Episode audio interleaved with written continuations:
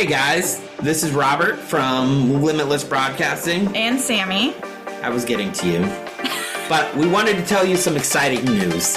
We are going to be at the Indiana Comic Con March 22nd through the 24th. That's going to be at the Indianapolis or Indiana Convention Center. in Indianapolis. Let's say that. So if you were going to the convention, please come over to the Limitless Broadcasting booth mm-hmm. and say hello. yeah, I believe it was booth 1710. 1710. Yes, so it's a huge convention. One Yeah. of the probably the biggest one I think we've been to. Yeah, this is going to be like MegaCon. Yeah, unfortunately, I will not be there in person. Robbie will be there, but he's going to have some uh, fun friends with him, Yes. including, I believe, from Pixie Dust Twins, Ashley. First con for her. And so if you're there, ask us about Rant Radio because you can win a thousand dollars from Limitless Broadcasting. Mm-hmm. Yeah, very excited about that. And who doesn't love a good rant? Yes. So yeah, we will, or I guess I should say, Robbie, we'll see you soon at the Indiana Comic Convention. And what days are you going to be there one more time? Uh, we're going to be there the 22nd to the 24th of March. So we'll see you guys there soon. We'll see you there. Bye. Bye.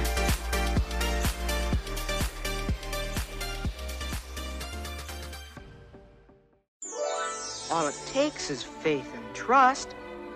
Oh, and something I forgot. Dust. Just a little bit of pixie dust.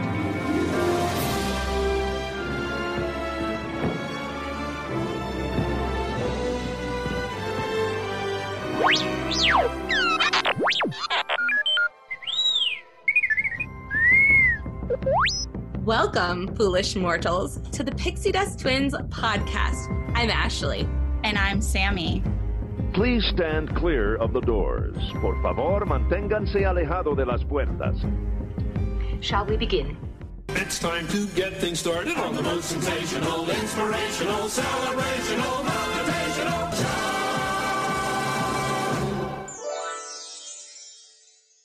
Welcome, Pixie Dusters. We're your favorite hosts. I'm Sammi. And I'm Ashley. Welcome to the Pixie Dust Twins podcast, produced by Limitless Broadcasting. Go to limitlessbroadcasting.com after the show and check it out. Yes. And the third box this year. Yes. I mean.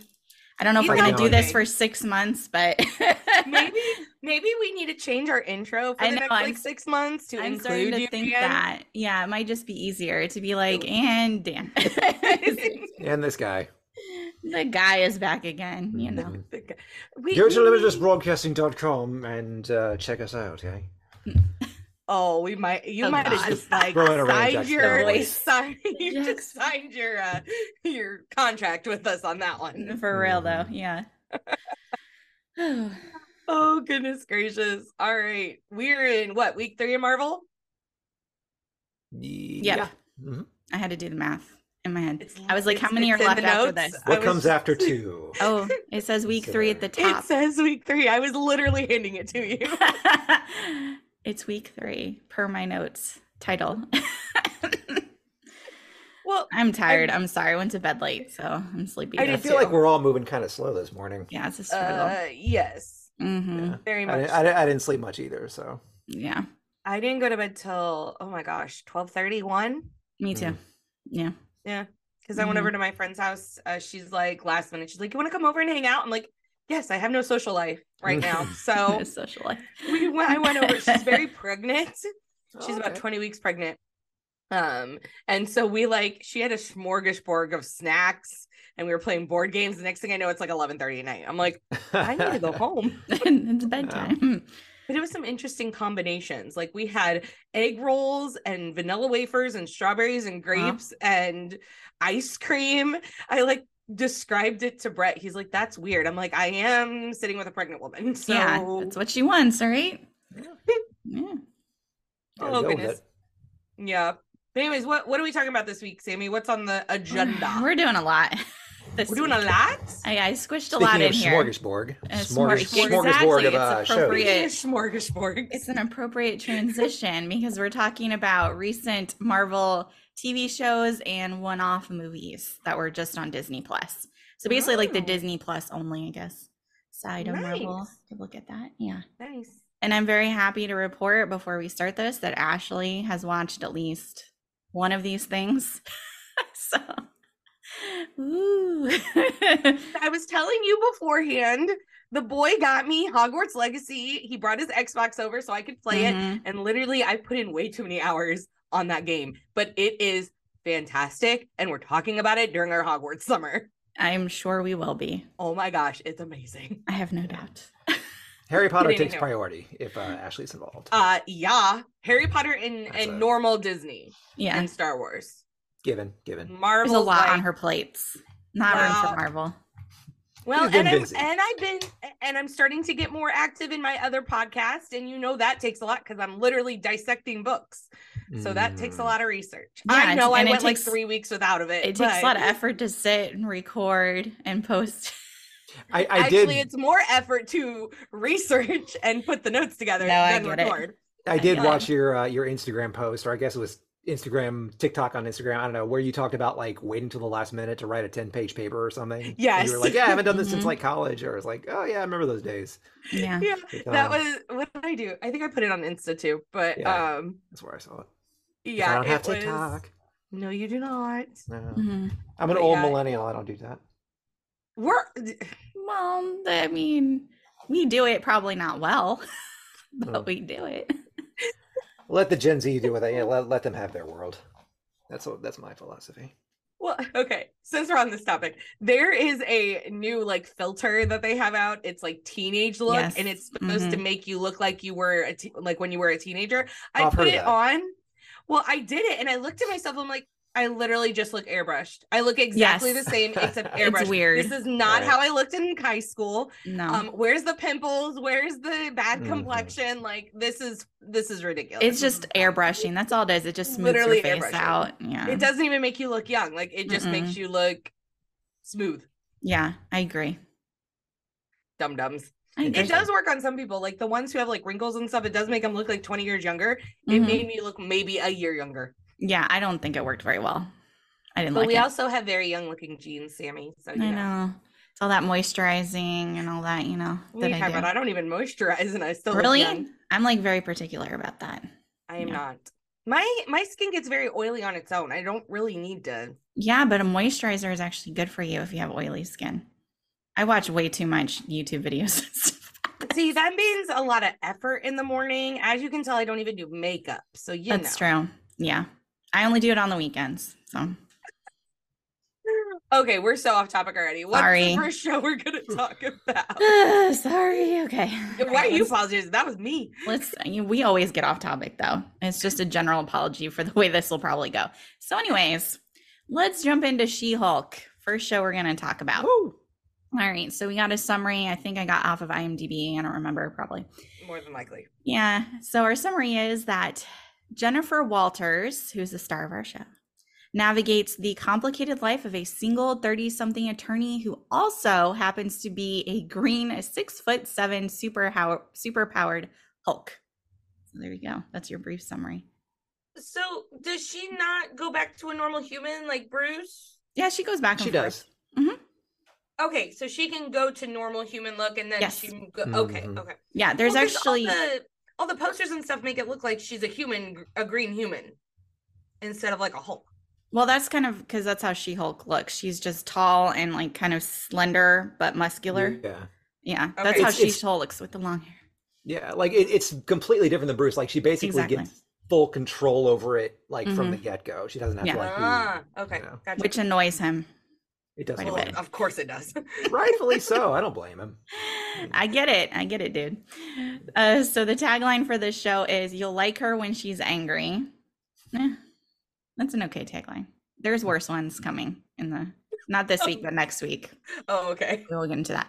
Uh, this one was rated TV 14 and was released August 18th, 2022. Uh, the ratings were a little lower than I expected. It got a 5.2 out of 10 on IMDb. Uh, critics on Rotten Tomatoes gave it an 80%, but the audience gave it a 33. And I did not think that was fair for the show, personally. Hmm. Yeah. I Just- wonder why they gave it a 33.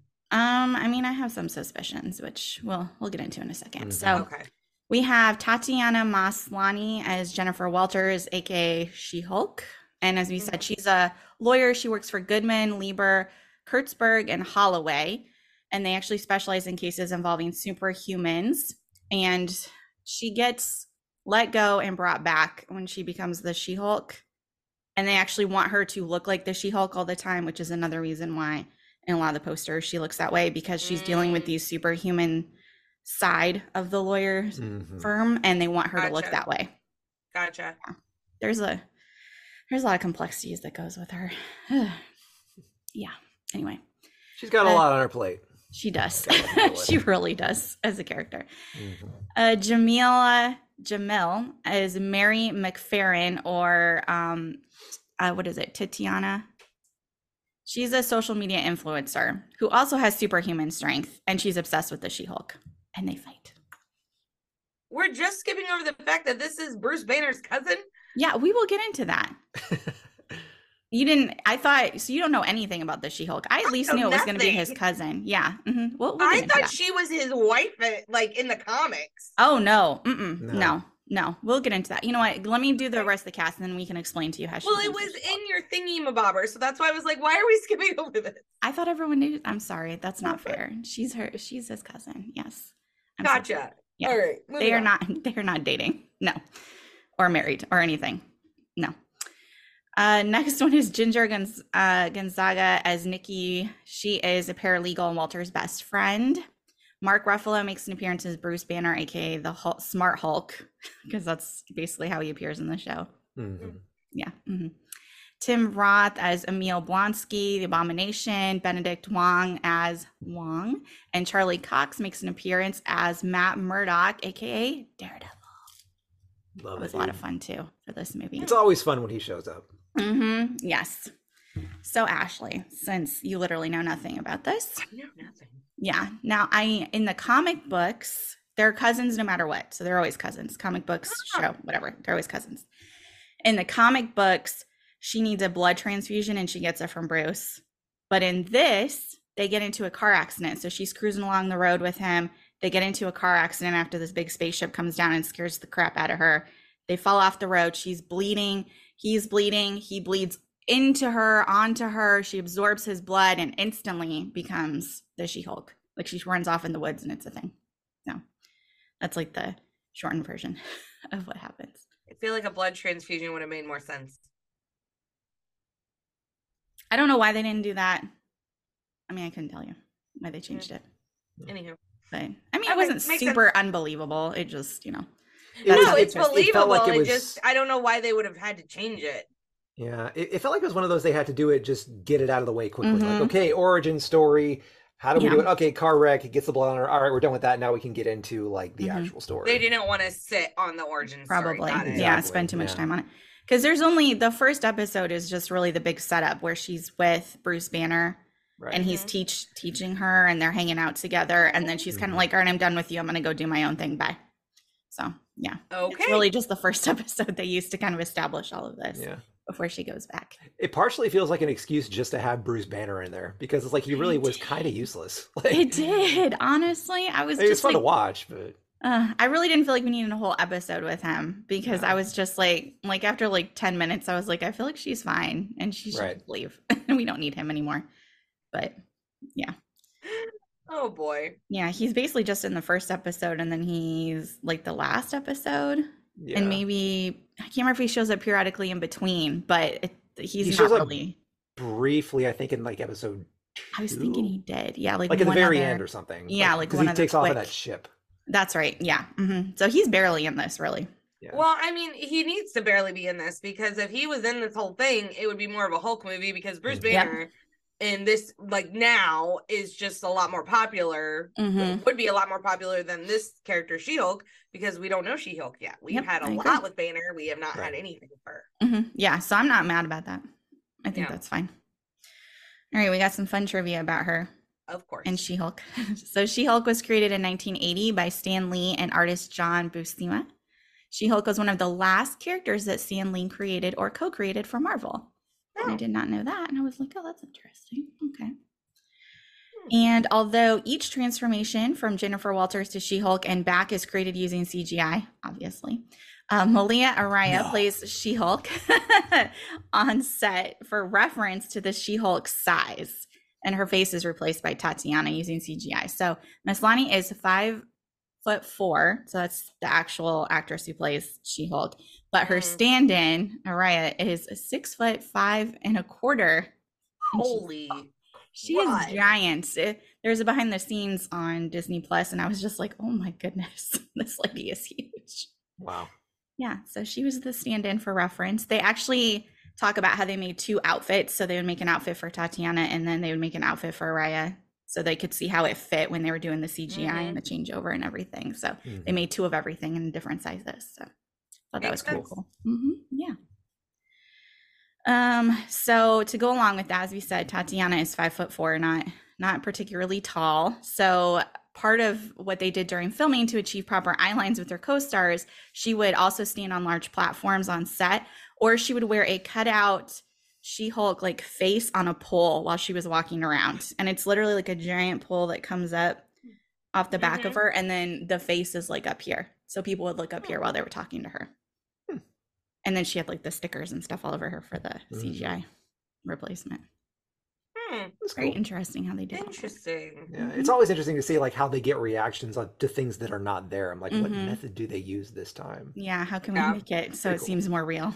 hmm Mhm. Mm-hmm. And this is Marvel's first full solo Hulk project. Marvel Studios still hasn't purchased the distribution rights to a Hulk film from Universal, so that explains why a Hulk film featuring Mark, Mark Ruffalo could not be made.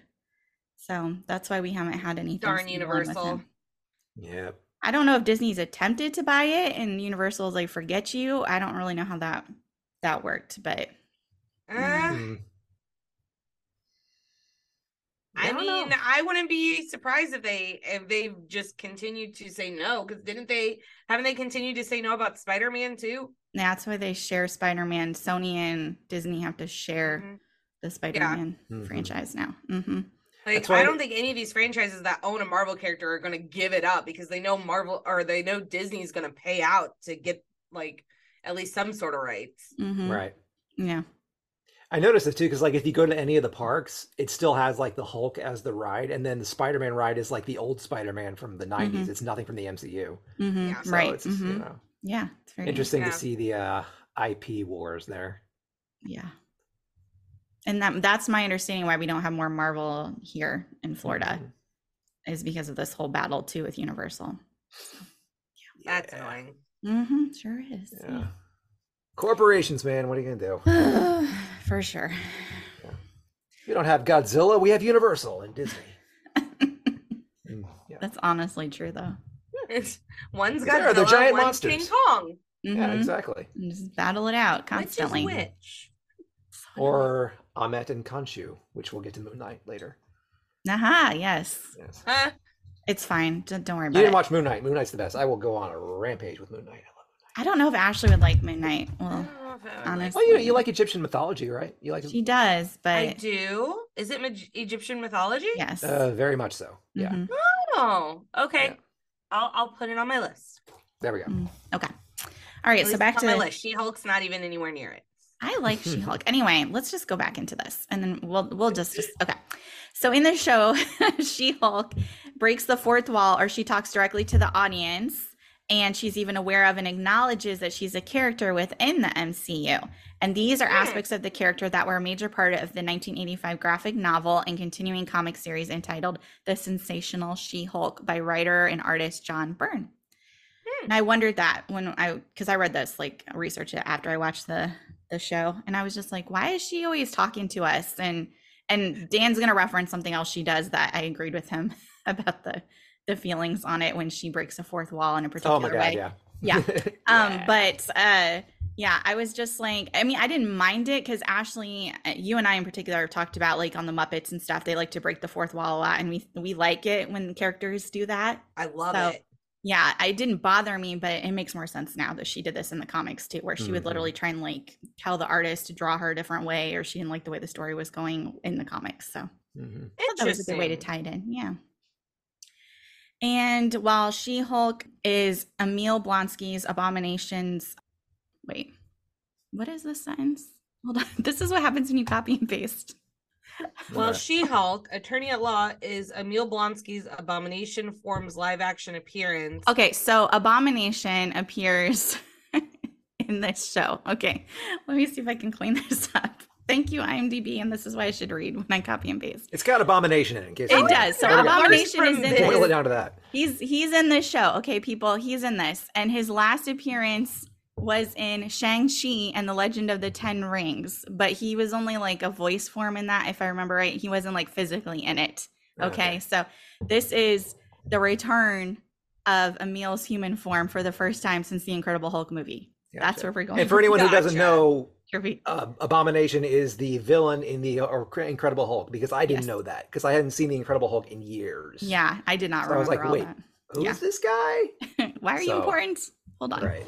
Let me Google this. Yeah, so there you go. That's their convoluted way of trying to say that. Gotcha. and Dan Slott, who wrote uh, She Hulk comics in like 2004, also tweeted praise for the series. He called it his favorite Marvel Studios show and the most comic book accurate show in the MCU. I wonder if that's why the ratings are low. I think that might be part of it, Hmm. Because potentially, it's, it's close to the comic books. with the fourth wall breaking and stuff. Because if you don't Mhm. really get it, You- you don't understand it. Because That the might be ones who are going to love it are the actual comic book readers. Mhm. Right. But I have other thoughts as to why it's not popular too. I was gonna say, I mean, you think if Yeah. people were hardcore comic book fans, they'd be more excited about it. Because I Yeah. really didn't know anything about the comics, so I was like, I was thrown off by a few things. But then I was like, oh, okay, when you said it's like how it was in the comics, I was like, okay, It yeah, that makes a lot. Of sense. I of think it sense. makes it better. If I were a fan, I'd be like, yeah, this is great. Or if I were, you know, if I'd followed the comics. Mhm. But it's on Disney Plus. So not just comic book readers are going to be watching this. You're going to Mhm. have teenage girls and boys scrolling through like, "Oh, let's try it." Right. And they hate it because they don't understand the comic books or they don't have whatever. That I True. like you said Steven, there's probably more to it, but I'm Mhm. wondering if that's just part of it. Mhm. um because usually when it when there's a transition from one media to another media there's gonna be hate of some sort in Mhm. any of the medias that we've had Yeah. That's true. anyhow All right. I can, I can sense Sammi has many other thoughts on I this do. one. I have many thoughts, I can, but I I'm, can I'm gonna see wait. it bubbling. I'm I'm gonna wait because Ashley hasn't seen it, so I don't I don't think what you're saying is wrong, but I think there is more to it. gotcha Yeah, and The I show has layers. It has many layers. Yes.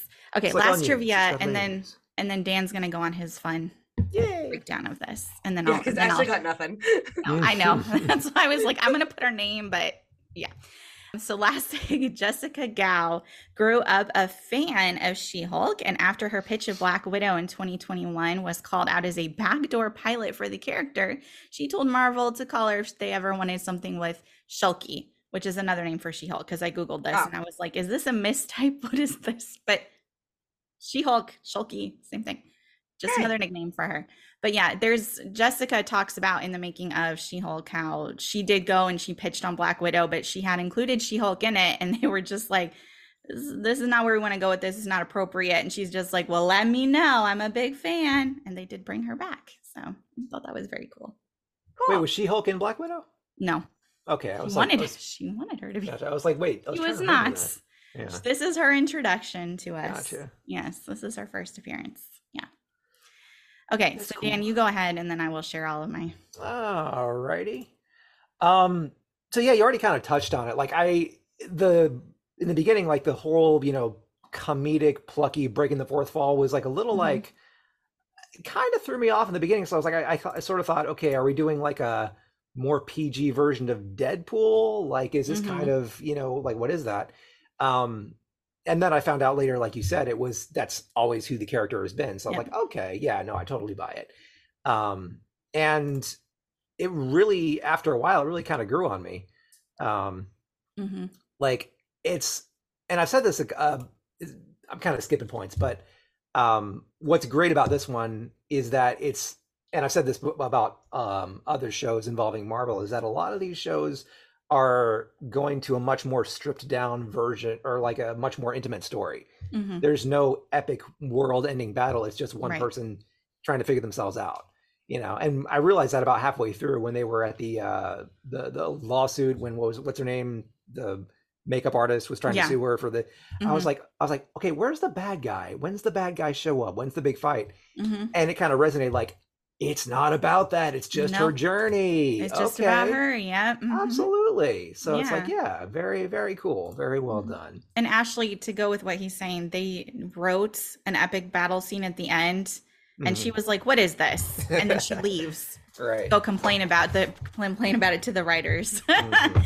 and Seriously? just- yeah, and she's just like, "Why are we doing this?" And Yeah. so it, it does not come to be at the end. Yeah, and evidently she did a lot of that in the comics too. Like she would, Mhm. you know, I I was uh, like somebody would say like they she would have to fight like a bunch of like frog monsters or something, and then she would actually look at the not the screen but the the what is it called the Yeah. page the page. Yeah. and call out the writer by name. Like really was it John or whatever? And it's like really John or whatever his name was. You're Mhm. you're really gonna make me write frogs? No, fix this. Like you do a lot of that kind of stuff. so funny. So I love it. oh um, boy. but uh so now the thing that uh i was going to mention before about Mhm. how she breaks the fourth wall in this particular episode the very last episode. And i had this i knew it was coming because i had kind of seen it before. Hmm it still made me feel very very uncomfortable. Yeah.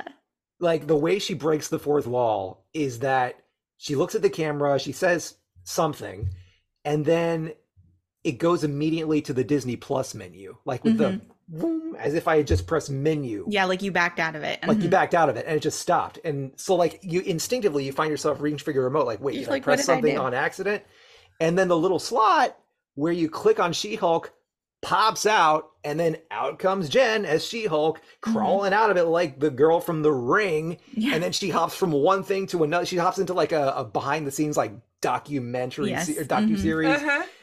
And i'm just sitting there watching i'm like i don't like this this is uncomfortable for me no, like I, don't like things coming out of my screen. No, I didn't think I'd be that uncomfortable, but it was very uncomfortable for me to watch. hmm Uh, Yeah, All right. yeah, and it's not even meant to be scary, but ugh. it's not, but it was very weird. yeah, it was. I'm glad I'm not alone in that. hmm I agree.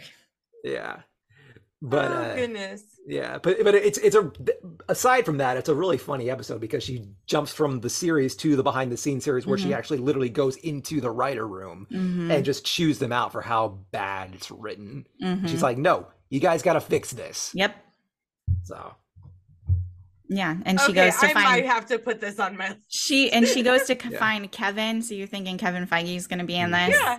he's not. She He can't find a- him. No, Kevin is a like robot AI machine yeah. that Gosh. controls Marvel, and there was a whole joke So where Kevin's not real. they- uh, they Kevin Feige always wears a hat, like a Marvel hat. yeah. Yeah, okay. So they wanted to design a robot with a hat. And he was like, that's stupid. The robot wouldn't wear a hat. So instead, they just designed it as part of the unit. So Right. the thing still has like a hat looking visor and yeah. Yeah. Oh, yeah. And Kevin is like an interface, uh, an acronym for like knowledge interface, remember, some yeah. video, something. I don't know what it Mhm. was. Yeah, it's but an acronym, not even an- like a name. So Right. Kevin's not real. Got it. pretty much. yeah, Kevin is not. a controlled AI robot. yes, yeah, he that is. follows an algorithm of uh, story Mhm. arcs. Yes. Mm-hmm. Okay. Yeah. So, yeah. No wonder we have so many Marvel m- movies. hmm Yeah. All right. Okay, so I touched on the uh, hero villain thing. Mm-hmm. Um, As soon as I saw when she goes to see the uh, was the fashion what is his name um, Luke Jacobs Oh, yeah. Jacobson. mhm, Yeah. And then he goes up to the thing that he's preparing for another one of his clients, and it turns out to be the Daredevil mask. I was like, Mhm. that Murdock's gonna show up! Oh my god, Yeah. it's gonna be great. mhm. Uh, and then, sure enough, he shows up, and I love when he shows up as a lawyer because he's Mm-hmm. just so much cooler as a lawyer. I mean, he's cool as Daredevil, Yeah. but when he just like, I agree.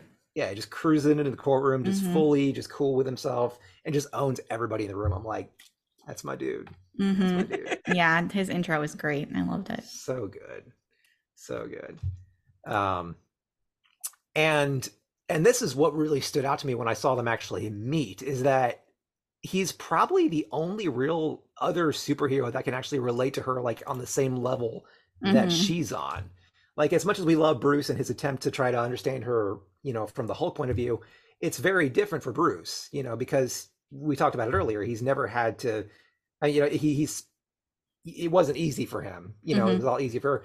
But more than that, it's never had to be a situation where Bruce Banner and the Hulk have to be integrated into the public eye. Mhm. It's really only the Hulk. Mhm.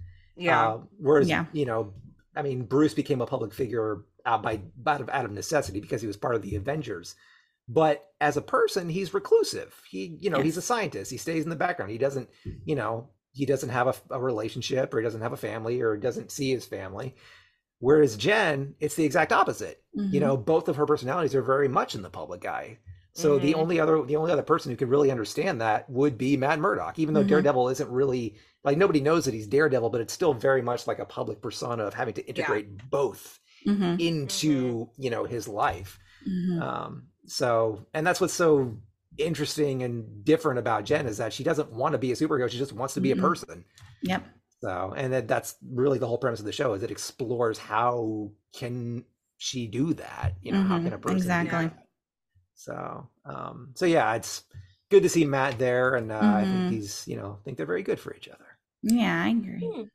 So, what else? Oh yes, uh, I added this point today. Uh, Wong is the Mister Rogers of the MCU, I love him so much. and Oh no my one can tell me differently. He just pop up everywhere now.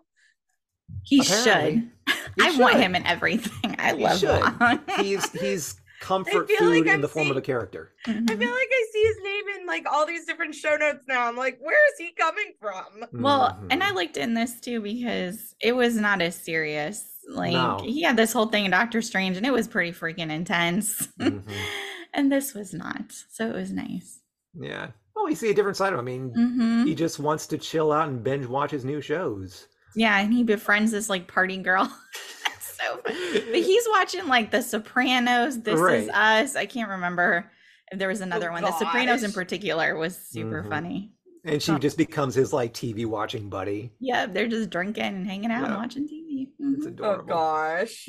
And She calls them Wongers. Wongers, yeah. Wongers. It's so funny. Oh my god. Ah, it's cute. I loved it. Oh, Yeah.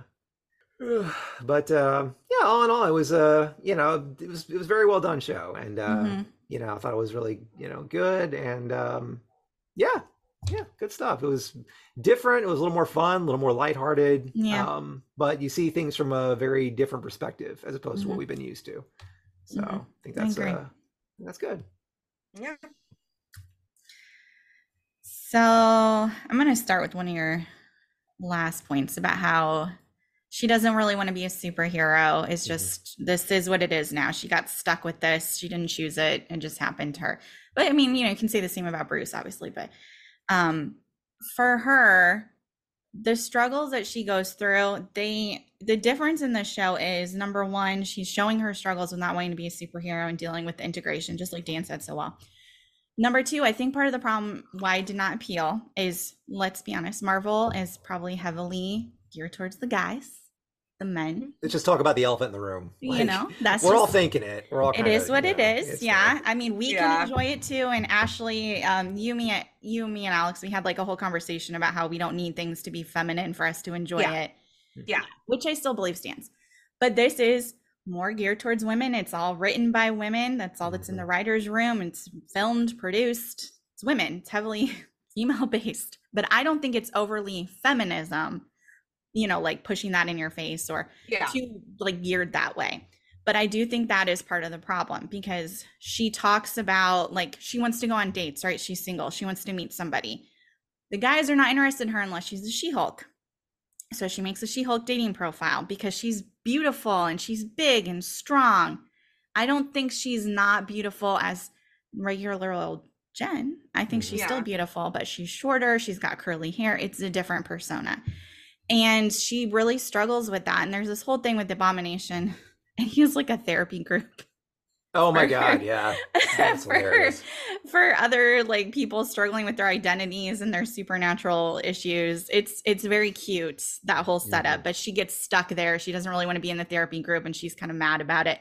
But eventually she joins and she has this really great speech where she talks about, you know, like she how she is struggling like you know now everybody wants me to be the she-hulk but i'm losing my identity. Like i'm two different people stuck in one and while i have mm-hmm. appreciation for both it's hard when now people don't want to see me as a person as i was before you know? Like Yeah.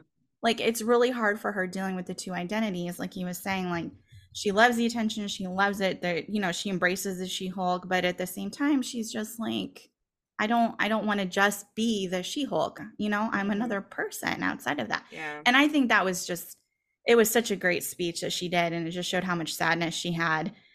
Um but I, I do think that is part of the problem is that we're dealing with a lot of emotions in this one you know? Rightly so. And she's a woman and she's dating she's sleeping with men multiple men and i think that's Mhm. fine there's nothing wrong with that character but you know there's always that certain stigma of when guys do it it's okay when women do it it's not and I do think that may have come in a little bit where I don't think it was played any sort of way in the show, but I do think that probably was part of the Mhm. the ratings and it, and and it really was just showing her life. It wasn't meant to be I'm going out as a She-Hulk and I'm beating up everybody. While there were some fight scenes, Mhm. it's Mhm. mostly yeah, like you said, it was just it's funny, it's fun, it's lighthearted. It's talking about her struggles, her life. It's a look into Jen's dealings with this new persona she has to put on. That's really the focus of the show, and I do think that that's probably why some people rate it a little lower, in my Mhm. opinion. Yeah, eh, I wondered like when you said you had other ish other things that you thought of and as you guys were describing the show I'm like this does not sound like a superhero No. Marvel show that we Mhm. have come to I mean honestly anybody who loves Marvel has come to um expect that Mhm. it's going to be a um a superhero show where there's going to be an epic battle or there's going to be a nemesis or or Mhm. anything Mhm. and if that didn't offer that in this show uh yeah i can see the ratings being extremely low because Mhm. as you guys were describing it i'm like this sounds like a like a young adult college age teen contemporary novel except just Mhm. she's a she-hulk Mhm. Right. like it Yeah. doesn't in a lot sound of ways, yeah an adventure it's Mhm. just like a regular fiction book Yeah, regular I fiction mean, it's just just this 30 something year old woman who's just trying to figure out her life, Yeah. Essentially. And she references that too. She says, Mm-hmm. you know, my epic battle is my life. My dark night Mhm. of the soul is I'm just getting screwed over. Exactly. Yeah. Having well deal with and this.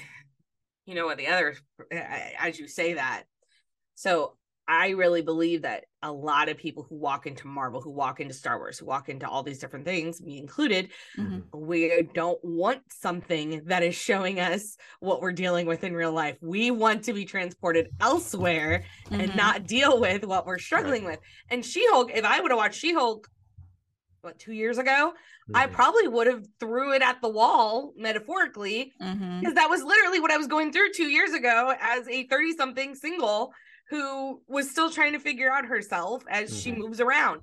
So eh, we don't want those. We don't want to be brought into our own reality during this time in our lives Mhm. because of everything that's going on in the world. I think that's a big problem with, or why we don't see as many kind of realistic uh shows and movies anymore is because we've gone so so much crap the past three four years with Mhm. covid and uh, all the stuff that's happening overseas etc um politics and all the things that we just want fantasy and adventure and i think that's why marvel and Mhm. star wars and and the other things outside of the disney universe that are fantasy are just exploding because it literally takes us out of our reality Mhm.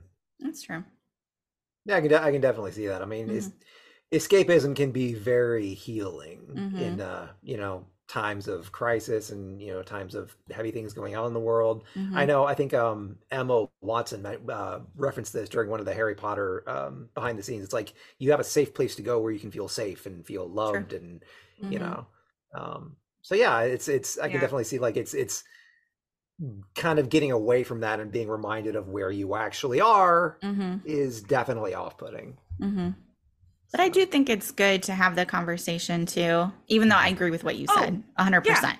And I, I, Yeah. I'm happy there's a that maybe exactly that we are starting to add things in like this, where she's talking about, you know, mental health is a big deal right now, which is essentially what Mhm. you're alluding to, right? And Mhm. yep what you're saying. So, and the fact that she addresses it, like I'm unhappy. Like you would think I wouldn't be. I've got everything right. The She Hulk. I work at a great firm, you know, Mhm. but I'm still unhappy, and it's hard. And Mhm. sometimes, like I like stuff like that. Maybe I just like to be depressed. I don't know. but, you know, I do enjoy watching shows where I can relate to it in that way and be like, you know what, you're struggling too, I'm struggling too, and this makes me feel like I'm not alone. So, Mhm. yeah, there's there's good and bad most definitely to this kind of stuff. And it's I think it either way, it's great that Marvel is branching out and Mhm. we're not getting the same thing over and over again, for sure. Yeah. Mhm. Yeah. Uh, maybe that's why people are giving and maybe that's why people are getting so marveled out is because they've literally been giving us the same thing over and over and over again like we got all the way up to endgame and then we're like okay it's done hmm the epic Now journey is ended well now what should have been moving on to something else not continuing Right. to do the same thing over and over again in smaller formats Mhm. Mhm. um and so it sounds like she-hulk is like this this experiment to try to get away from what they've been doing and Mhm. it sounds like it failed in a sense um but it I did really have a lot of did- views, so I don't know if Disney viewed it as a failure. And she's going to be brought into future projects. So, Mhm. okay good so Mhm. i'm hoping they they try to do more of it mhm. um miss marvel miss marvel to try to help with a little bit of transition i feel had kind of half and half of what you're talking about. Like as you're talking about She Hulk, I'm like, okay, that was pretty much Miss Marvel until about episode five, and then Miss Marvel started a lot of action adventure. which makes sense because it's a teen show, so it kind of Mhm. has to have. You have to Yeah. when you got a superhero, you got to have some sort of when she Mhm. actually wants to be a superhero, you have There's to have some sort of. Yeah. thing. Yeah, hmm Yeah. Miss Okay. Marvel. Yeah. Let's let's dive into Miss Marvel then to keep this moving along. Go for it. Uh, because I think we we kind of got through She Hulk. we did. All right. so, Ms. Marvel, the summary for this one is Kamala, a 16 year old superhero fan with an imagination, particularly when it comes to Captain Marvel, feels like she doesn't fit in at school and sometimes even at home. That is until she gets superpowers like the heroes she admires. Yeah. So, I think that was a good summary. Thank you. It was. This one is TVPG, released June 8th, 2022. I had six episodes. This one got a 6.2 out of 10 on IMDb, 98% from critics, according to Rotten Tomatoes, and 80% from the audience. So nice. a little bit higher. I higher. completely agree. And again, probably if it got any lower ratings, again, I think we're looking at the the male 30 something who just didn't understand the show or didn't Well, try they to probably didn't or even try to watch it. Uh, yeah and that's my my not to put every male 30 something in a box i don't want to do that No, I'm with you. We dudes can kind of be. yeah there are pig-headed. some bros out there who just need to chill out okay not everything needs to be made I can be pig-headed about some stuff sometimes. So Well, all I'm of probably us. guilty of just as much of this stuff. Uh, we I- definitely we all are pig-headed about um things. yeah just we give us like the right our, topic You know, Yeah, give us the right topic, and we're Yeah, just like, let's- "Mm, i we can all pull like one our out right realities now the way we want them. huh? ashley Oh, no. what what is hollywood studios called It is MGM. what is what is disney springs called It is downtown Disney. i mean those are smaller They changed but that? I didn't even know that. friends It's years Disney years Springs years now. It's so dumb. Wow, I never knew that. like five years, six, seven. It's I don't go it's to a Disney, while. so you know. was the, okay. I gotta ask. Was the last time you were at Disney in spring? Um, when you guys came to visit me, Becca, and Holly at Disney that summer or that spring break? N- I no, I went a year later. That was my last time. So 2010 was my last time in Disney. Yeah. Yeah, it's been a while. It's changed a bit. Dan, I, I I'm I'm I'm so sad for you. don't be sad for me. I mean, I enjoy Disney, but you know, it's not a regular part of my visiting regiment. to to Star Wars Land. I don't care about Oh, the yeah, other no, stuff for you. I know that's not going to appeal to you, but Star Wars Land. Yeah, I I, I am gonna have to get there at some point. You I need keep to. forgetting about it, honestly. It, it- it's just the I don't know. I mean, I, ever since I was eight, I mean, that was my last time where Disney was like for me. You know, Oh, I'm a it's so Universal guy. What can I say? So sad. It's okay. Boy hasn't been to Disney like a park yet, so this will be his Mhm. first experience. Oh, he's never been. Never. Oh, He's okay. like walked into downtown Disney when it was downtown Disney. He has never been to a park. So we are going to MGM, Uh, okay. specifically Star Wars Land, to um, Mhm. help with the first transition. Because he has no choice. If he's going to be with me the rest of his life, it's just Mhm. going to happen. He's going to go to Disney. Yeah. We'll start in the place that he's familiar with, you know, the Star Wars. Yeah, I'm assuming he's. You said he's a Star Wars guy, right? He a is. big- He's a Star Wars guy. Okay. He likes. He is an original three Star Wars. Ah, um, he's seen man all the others, but he's like, uh, he knows the good. Um, They're all good. What are we talking about? okay. Um, They all got their moments. yeah, they all got their moments. Uh, we're doing lightsaber. We're doing the lightsaber workshop, and we're doing the droid depot. So Nice. yeah, he when asked can me you book that? Um, in twenty days, because I just checked. I knew you would know. That's why I'm like, yeah. Well, I got the tickets. So our tickets for Universal and for Disney are booked. Mm-hmm. Pretty I much everything that I needed to buy ahead of time is booked, and then I just got to make reservations in like 20 days, and then we're good to go. All right. Okay. I'm super excited. But we got off topic. So, Sorry a again. cast of Ms. Marvel. All right, so back to this. Iman Vellani is Kamala Khan, aka Ms. Marvel, and She's as we, amazing. I know, I love as her. we said, she's a 16-year-old Pakistani American high school student from Jersey City. She's an aspiring artist, avid gamer, and she writes superhero fan fiction about heroes like Carol Danvers, aka Captain Marvel.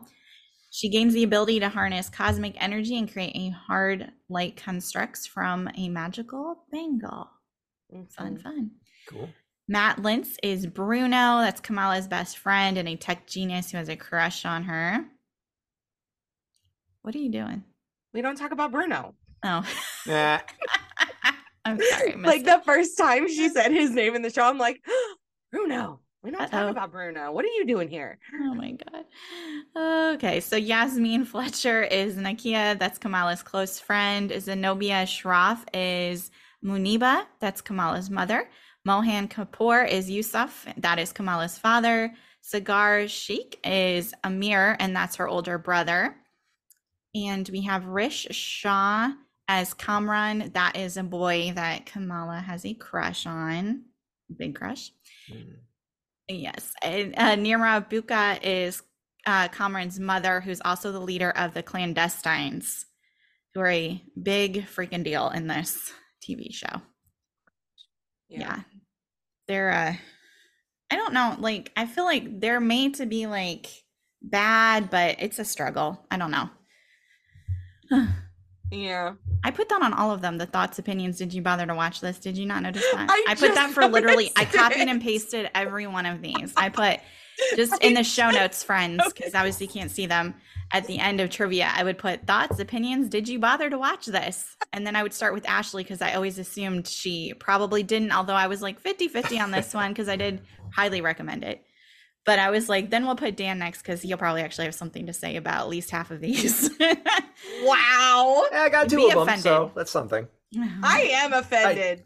I, I did like sense the uh, passive aggressive hinting at the uh, "Did you bother to watch this?" Like, oh, Yeah, that was aimed at Ashley solely. Okay. Oh, I know. Yeah, it really was. I, although I was like, damn, maybe, many maybe times didn't I watch Miss Marvel, you? but you know, yeah. How many times have I told you that I'm just not interested in the Marvel anymore? Well, once you got the Hogwarts show, their um, game two, I was like, well, now she's not going to watch any of this. Yeah, pretty much. I So, you know immediately what? was You like, well, can there that blame- goes. You can blame boy. boy. Okay, I'll send him a message and be like, what is wrong with you? You're ruining my podcast. Uh, okay, let's do the trivia real quick, and then Okay. Ashley can talk about the show she watched. So there we go. So Kamala debuted in Marvel Comics uh, not that long ago in 2013 as Miss Marvel. So This she's a really newer new. Marvel character. Mhm.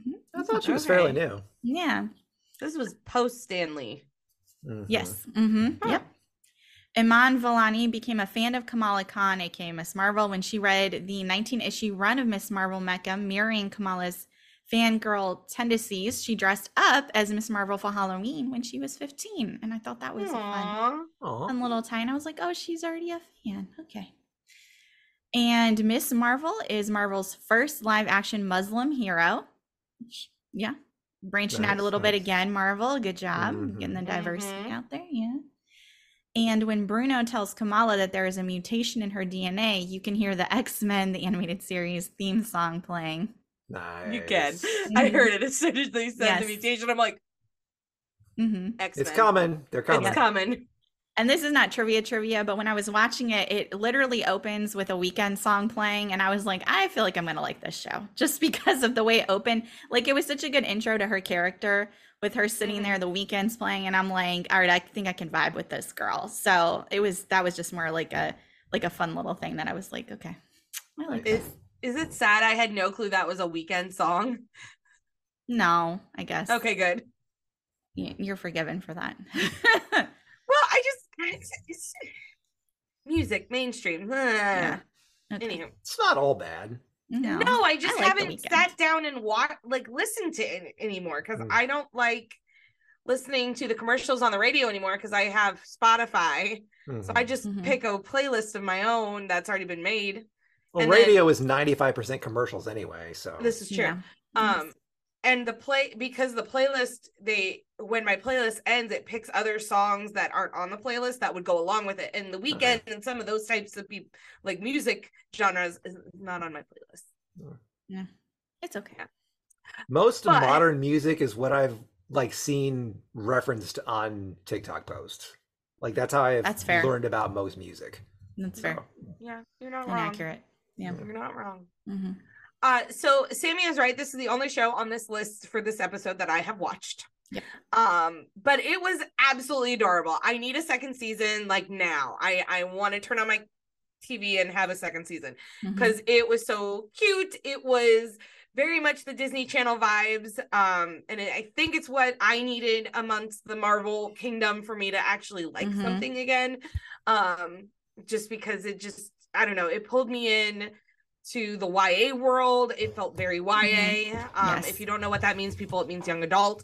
And Mhm. that's like my niche when it comes to books and, and different in my writing and different things. hmm Uh, so it was great. I thought Kamala was is, is such a sweet girl, Yeah. and she looks like a normal teenage girl. And let me reference Yes. this. I'm not talking about race because I love that they brought in like I love that they brought in diversity. I Mm-hmm. think it worked great with the story. Um, but what I mean by normal teenage girl is she is not like what can I reference? She's not like uh, Sweet Valley uh, High, like non like 90s. yeah, well, airbrushed that's where I was going. I was going like she's all that. The movie She's All That from yes. back in the day Mhm.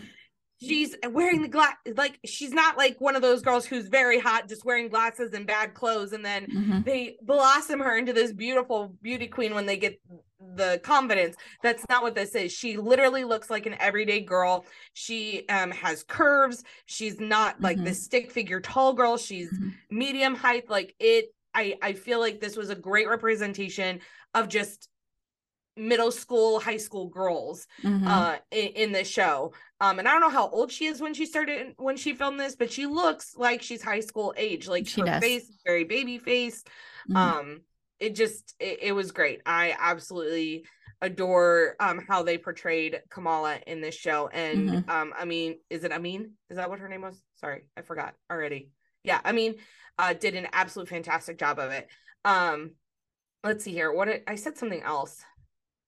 Oh um in the show for kamala she is um she like what did i say kamala is beautiful and who oh she's beautiful in who she is and she doesn't lose that during the show like she doesn't have to change she doesn't think she needs to change or be something different she incorporates who she is into the um the superpowers when she gets Right. that so loved Mhm. it um now this was a typical love triangle because this Sure is a YA was. show let's be honest Yes. it's YA and they shove in a triangle this Mhm. is literally my least favorite trope I hate the love triangle trope it, it's ridiculous. I literally just did a rant about this on my podcast that came out on uh the 24th Yeah. uh, about this. Um because you have Bruno who's like the typical best friend who's in love with her. You always have a typical best friend who's in love with the Mhm. main character.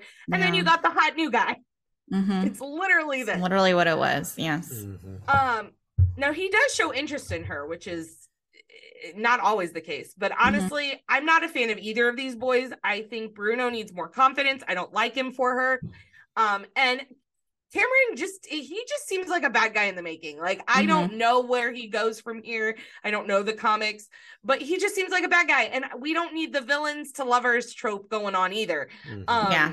so I suggest the Red Arrow guy as her only love interest. I I can get I behind like that. him. Yeah, he helps her out briefly in the show, Yes. and I was literally like, "Is this the guy she's gonna?"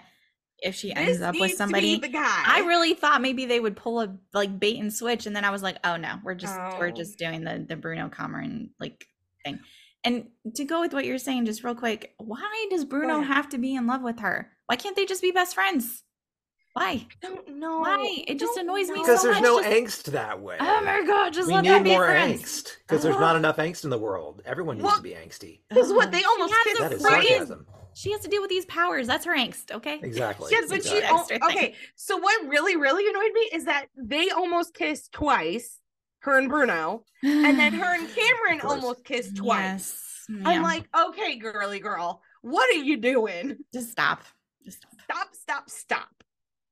But anyways, so next season, Red Arrow guy as her main love interest. I can get that. Cameron is probably gonna go bad guy. Bruce just needs to stay in California, and her best friend needs to be um oh what's her name? Yasmin. yeah. Yasmin needs to I be the like main best friend. Mm. Yeah, She I was fun. her. I needed more of her. Yeah, she should have been Uh, more in more prominently showcased. Yeah, because like she was even like for her, I love her character in the fact that she isn't just um standing up for herself as a woman, she's standing up for herself as a Muslim woman who's like Mhm. this thing that only men have been able to do. Sorry, Dan, she's um running for the board like the um temple board, Yes. their Muslim temple board. Which you know is all normally men. an all man thing. Mhm. Gotcha. She runs for it and she actually gets it, which Mhm. is Oh, okay. amazing. So there's a lot of like behind the scene, like the um not behind the scenes, but the the um side side stories, I guess is what you call them, Mhm. that are very empowering, and I love it. Yeah, I did enjoy her story too. Mhm. hmm Um, so Kamala's grandmother, oh, my yeah. gosh, she was hilarious. She was very Connie- funny.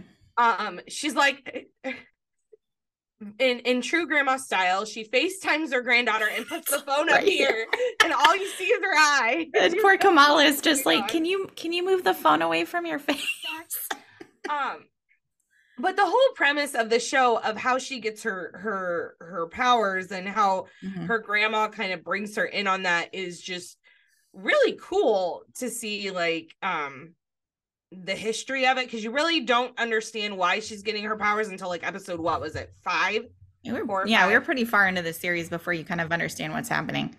yeah uh but yeah i have too many thoughts and i'm trying to keep them organized so i don't mess everyone up um the development between kamala and her mother is great. You have the whole like rebellious teenage mom very protective holding on tight and kamala wants to you know go free. That's a normal thing. Now i do think they rush the development between her mom and kamala because there's like a shift. Like she's very protective and doesn't trust kamala. And then after episode five when they go to pakistan to um because um her grandma like says you need to come here you need to understand what this bangle does because her grandmother knew about it there's a huge shift and it's Right. very very quick it's Mhm. like and now her mom is supportive and says Yeah. go do what you need to do and be free child it was very quick It's like as soon as they figure out she has the powers and all that, her mom's just like, oh, okay, cool. And I'm like, wouldn't you be worse now about letting her go do stuff? Yeah i i need that i I really wanted to see that flushed out a little bit more i also wanted to see episode or when they were in pakistan flushed out a little bit more i feel like Mhm. that was very quick but i know it's like six episodes so they have to like Yeah, cram you it know, keep it rolling Mhm. um i thought it was great how they actually showed the struggle to get used to her powers i feel like in other superhero movies i feel like after they do like one montage they're like an expert of their powers and she Mhm. did not actually get a hold of her powers until 10 minutes before the end of episode six Very, very end. uh, so you you see the struggle and i feel like it was more realistic um because I, think finally everybody came together at, at the end of the like she realized all the things um so in this show dan do you know any I- i feel like i you don't do you know the premise of the show at all I do not. Okay. So I'm kind of this is this is my introduction to it. So Okay. Lost. Sorry, I'm not the good person to introduce this to you. yeah, no, I'm not lost. I'm Um, following it pretty well. I'm just like Okay. Yeah, I think you're explaining things as you go. yeah. no, Okay. Yeah. Uh, so she gets her powers because she puts on a spangle that her grandmother sends her on purpose, which I found hilarious. Mhm. Um, and what it is is her her grandmother sent her this bangle, and the bangle was her was Kamala's great grandmother's bangle. Um, and it and it starts the the powers or awakens the powers in her. You learn Right. that she actually has a mutation inside of her that that this bangle kind of opens up that opens it up to her. Um, but you when she starts when she starts showing her powers there's a department that ends up being the real villains of the show um a department that is going after her because she's an enhanced person Mhm. i don't remember what the apart- department's called but it was ridiculous like i don't i don't like i don't like how they put it together um they're the name is weird um they don't Um, really have a normal plan it's um, not I'm wondering if that's an off, like a non-brand version of Weapon X, because they don't actually, or maybe they do. I don't know now, because they. I know the term enhanced was what they substituted for mutant because they Yes. couldn't use mutant back in the day. Mhm. Uh-huh. So the the um, institute that like goes after mutants so they can turn them into weapons is called Weapon X. But I don't know if that's Ah. what that's called in the MCU. So that may be like I think they changed. Did No. they change the? I think they changed the name, but I think that's almost what it is, though. Right. But I mean, it's like the same institute, just under a different name because they can't use the name. Like that's what I'm wondering. Yeah, it's kind of like the government going after um like the superheroes when they like entrapped them so that they couldn't use their powers in the world. You know how there was like uh, Oh, okay, part yeah, the yeah. movie like they put them in a, a underwater yeah, prison. big prison thing. Yeah. Yeah, kind of like that sort of deal. So as I'm like, oh, so my que- I have so many questions about it. I'm like, okay, I didn't know about that de- department you talked about. I'm like, okay, so Mhm. is it Mhm. a splinter of that? Is it a splinter of Shield after Shield was disbanded because of Mm. what's his face? Um, is it a part of Sword, which is the new kind of department that's watching over all of this? Like, what? We don't know who the heck they are. They just kind of Mhm. bounce in and out Mhm. and they actually end up being the end the villains because they're trying to take away Kamala and then inadvertently Cameron because he gets powers randomly. I need that. Mhm. So yeah, so it sounds like a version of Weapon X. Yeah, I think they're going after specifically like the mutants. I think that Right. is their main goal. I don't think they would mess with the Hulk or anything like that. I think they're literally Yeah. the mutants. okay. Yeah. So that makes sense. So the other part of the story is the reason the bangle is so important. So um this kind of brings in a little bit of multiverse into the show. There's these characters called the clandestines. They're or they also call themselves jinns, which is I don't remember what a jinn is. I think it's like a evil genie or something. Mhm. Um but they were exiled from their mm, verse, from their their realm Right. that's in a different pocket and this bangle was supposed to help them get back there well kamala's great grandmother realized that it was actually very dangerous it was going to destroy the world sort of deal so Yeah. she hid it from the rest of her clan um because her great grandmother was a jinn so that means kamala is a jinn um and uh the people that she hid it from are trying to get kamala. So you got the department going after kamala and you got the jinns going after kamala Yeah. to try to get this banned so that way they can get back to their world. So they actually do open up the veil on accident. Um i don't even like she smacks it with something and she goes back in time and there's this whole thing. But the Mhm. veil's open and the um the woman who killed her great grandmother because they like age very very slowly from where they're from um like sacrificed herself to close the veil but when she Yes. sacrificed herself to close the veil she said her son's name which is cameron and then this magical power somehow got inside of him now he can do the same thing as her and it's just very very confusing i need more episodes Welcome to Marvel. i need more episodes This this seems like a very you type of story. it is I Yeah. told you. I need another season Mhm. um but yeah they do there's just a lot of fun things in this show she does a cool time travel where she gets to actually see what happened to her great grandmother because for a while you have no clue what happened to her and then you find out she got killed Mm-hmm. and yeah but I, I I say this at the end. I need a second season. I don't need her in X Men things. I don't want her to be a part of an X Men show. I just will not be. her. She will be back in a movie very soon. I don't know about a season two, but she will I be in know a about project. the movie. hmm I know about the movie, which I'm Mhm. excited for, but I just need her. I don't. Yeah. I I am. I'm excited for the movie, but I need another season of her. hmm I'll stop ranting Yeah, I don't know. I don't know what the plans are. because we have a whole other show still. We have to I go know through. we we got a couple things to go through. Um, I don't know because it seems some of these TV show things that Marvel is doing are one offs. Like WandaVision, well, that was it. There's not supposed to be any Mhm. more WandaVision. I've heard potentially for She Hulk, maybe season two, maybe not. So you Yeah. can't guarantee anything in the Marvel universe, whether you will get more or not. They like to do a lot of one off miniseries. in there. Loki's getting a season two. Why can't anybody I else understand. get a season two? I understand that, but some of these shows they go into it and they're like, "This is it. We're just going to mm-hmm. introduce the character and then we're going to do other things with them." And that is Yeah. that. A lot of them end in a way that's more or less like it completes the main, like it leaves stuff open, but it completes Mhm. like the main story in a way Exactly. that's satisfying enough to where it's like, okay, yeah, I can. Like Moon Knight is kind of like that. We'll get to Moon Yeah, Knight, you know, eventually, but- Exactly. Yeah, we're about Like to it get leaves into it that. open, but it ends very satisfyingly. So like if they never did another Moon Knight, I wouldn't be surprised. Yeah, I doubt they well but you never know. There was a post on December 25th of 2022. Marvel Studios' original plan for MCU's Ms. Marvel includes multiple Disney Plus seasons. Okay, so they do plan to There do more go. for her. So So there you go. So she's one who's Okay. going to get multiple seasons. I'm happy. Yeah. Um, so I don't have a lot to add because you kind of covered a lot of it, you know, as I expected you would when I realized you watched this show.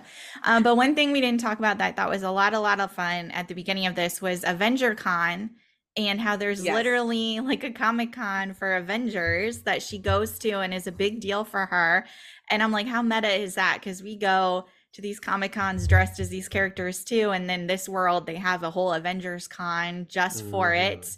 I just thought that was a lot of fun. And that's where she first starts to get her powers, and it's a whole thing there. But I just, that was one of the really fun things I enjoyed about this show too. It was just, I'm like, yeah, that's how it is when you go to Yeah. these nerdy conventions. In a weird way, they sort of including the audience in on the story. You know, like, Exactly. hey, you Mhm. guys are part of this too, because Yep. it is. I mean, it is part of that Marvel world. hmm Yeah. And that's Kamala because she is a fan of the Mhm. Avengers, and then she becomes her own superhero, which we will not be able to do, but she's one of the lucky ones. So that was Well, a lot science of is doing some crazy things now. You never know. Mhm, Yeah, it's true. You never know. Yeah, could be. I forgot to mention at the end, her dad explains what her name means, and her name actually means Marvel. Oh yeah, and it was a cute scene. He's like you her your name means um wonder and Mm. and and marvel. You're our little marvel. And she just stops and looks at her dad. She's like i have the same name as captain marvel as as carol danvers? And she's like so excited. I'm sorry i had to add that in. Yeah, that's true. And there was a great thing when you're talking about like her mom coming around when she had a homemade costume. So she could be Mhm. like Captain Marvel and her mom like contributes to that, you know, like, oh, this is Mhm. this is the costume I made for you. And Mhm. that was a really nice moment too for her to get her superhero And- outfit. and it's like culturally it's culturally Yes. made like if you look at Related it to it the- looks like a Mhm. I think it's called a sari of what like a, Yeah. a teenager would wear Mhm. wear where Yeah, it's, a little bit longer a little Indian culture. covering. Mhm. yeah Yeah. Cool. Yeah so yeah, it's a fun show. It's very cute. Mhm. I'm glad they're gonna do more. That's fun. I could Me see too. her doing more for yeah. Okay. All right, let's keep this rolling. yeah we still have two more I forgot We there's also have- the holiday Well, special. to be fair, I don't really have much to say about the holiday special, and Werewolf by Night's not going to take very long, I don't think either. So There's yeah, another- I Moon didn't see Werewolf Where- by Night on the list. So I yes, didn't know, like, it's all the way at the end. Yes. what the heck is werewolf by night oh dear Well- lord I am like really Yeah, bad The last two are movies, so this is the last TV Ah, show. It was Moon Knight. Moon Ah. Knight. All right, so Moon Knight. This series follows Stephen Grant, a mild mannered gift shop employee. He works at a museum, who becomes plagued with blackouts and memories of another life. Stephen discovers he has dissociative identity disorder and shares a body with mercenary Mark Spector. As Stephen slash Mark's enemies converge upon them, they must navigate their complex identities while thrust into a deadly mystery among the powerful gods of Egypt. Yeah, it's a lot in this show going back and Sounds forth. It's very trippy. A lot and Uh. awesome. It's very trippy. especially right at the beginning when I really knew nothing about Moonlight Moon Knight and I was just like what is happening with this Yeah. guy he's like chained uh, up in his room because he's like having these like traveling nightmares and Yeah, he Yeah. chains himself to his own beds because he's like, you know, hey, whatever he does in his sleep, he doesn't want to hurt people. Like a- Mhm. So you, I assumed he was like some kind of werewolf or something. right but no a whole No. other thing Yeah. This one is another tv 14 released march 30th 2022 it's got a 7.3 out of 10 on imdb rating 86% by critics on rotten tomato and 89% audience score which does not surprise me at all for this movie Mm-mm. or show yeah we've got oscar isaac awesome super amazing Amazing. Oh my gosh. He's Yeah. Mark Spector, aka Moon Knight, aka Stephen Grant, aka Jack Lockley. Jake Lockley. He plays a lot of yeah. mostly two, but there's a third one that pops up. Uh, as we said, he has dissociative identity disorder, and his identities are all distinct characters, and they're differentiated by each of their different attitudes and accents, I guess, technically, too. So that's how you know which one is which. May Callumway, Callumwee, Callum, I don't know, um, is Layla, sorry, Mhm. Scarlet Scarab. She's an archaeologist and adventurer who is Spector's wife and is aware that he is a Moon Knight. And then you have Karim El Hakim, um, and F. Murray Abraham as Khonshu. So this is the Egyptian moon god, an outcast among the gods for waging a one god war on perceived injustices, which necessitates him to find and use his avatar, Mark Spector. And Ethan Hawke is in this as Arthur Harrow. Yes. I, I didn't know he was in this, and he popped up, and I was Ethan like, Hawke. Ethan Hawke, what? He's a religious zealot who and cult leader associated with the Egyptian goddess Ammit, looking to exact justice and judgment based on future crimes. Yeah. Okay. I just need to get some things straight before you guys start talking about this show. Feel free it's a, it's a lot. this show, yeah, So- yeah, yeah. So Mark Spector, Mm-hmm. Is it a spirit of him that somehow got trapped in this guy's body? Or literally he's two separate pe like he has the two separate people where he married Layla. So he's like he married Layla at a certain point and then he go- turns back to Steven and doesn't realize he's married. That's pretty accurate. Yeah, Mark is like the main guy technically who had mm-hmm. a whole life. He married Layla. Unbeknownst to her, he has this disassociated identity named Steven. Yes. So Ah, yeah. okay. So Steven is not the main like who he grew up being. He grew up probably being Mark. right, which we don't know that until maybe episode what two, three around. Oh, we don't know about can't that until about yeah, until a little bit, a little bit into Okay. because we Yeah. first think Steven's the main guy. Because Steven's who we meet first. Right. Okay, okay. Yeah. That that makes sense. All right, thank you. Now Mm-hmm. Khonshu. Yes.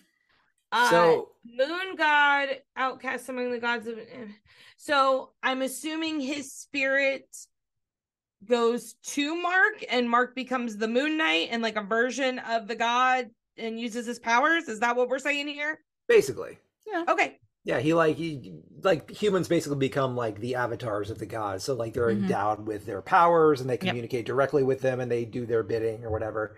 Mhm. Um, so yeah, that's uh, Mark slash Stephen is that for Khonshu, gotcha. Who's okay. kind of like the Egyptian Punisher in this. You know, you just yeah, it's a good way to describe him. Yeah. okay. I, I got it now. My brain's my brain's not confused. Okay. I hope it stays that way because yeah, this is well i just needed to There's understand the No. Steve mark thing and and layla. Like No, to be was good, and fair- then you. Put layla in there and i'm like huh no. When you watch this, you're just like, okay, and then when like Jake pops up, you're just like, there's a third one.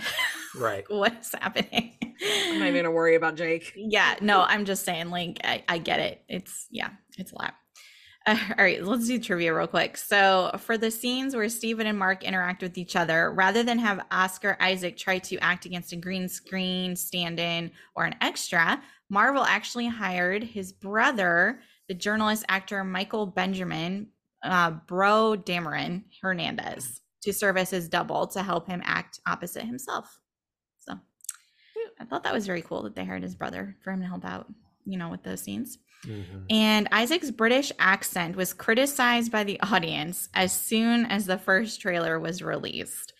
Isaac explained that he put on a London English accent for Steven that he suggested was intentionally bizarre and unconvincing. So he's saying he did that on purpose as Yeah. far as the bad accent goes. That shows I- how American I am because it sounded like an, uh, an English accent to me. I didn't know so. it was like a thing. Yeah, and then I started reading where people are like, "Oh my god, his accent's terrible," and I was like, "Was it?" I guess I'm just like a dumb American too. Yeah. okay. Oh gosh. Uh, Moon Knight's producer Grant Curtis cited the psychological thriller Memento as an influence on the show, as well as action movies like Indiana Jones and the Raiders of the Lost Ark, John Wick, and The Bourne Identity. I thought that was a fun tie-in since we just did Indiana Jones not too long ago. Mhm. Oh gosh.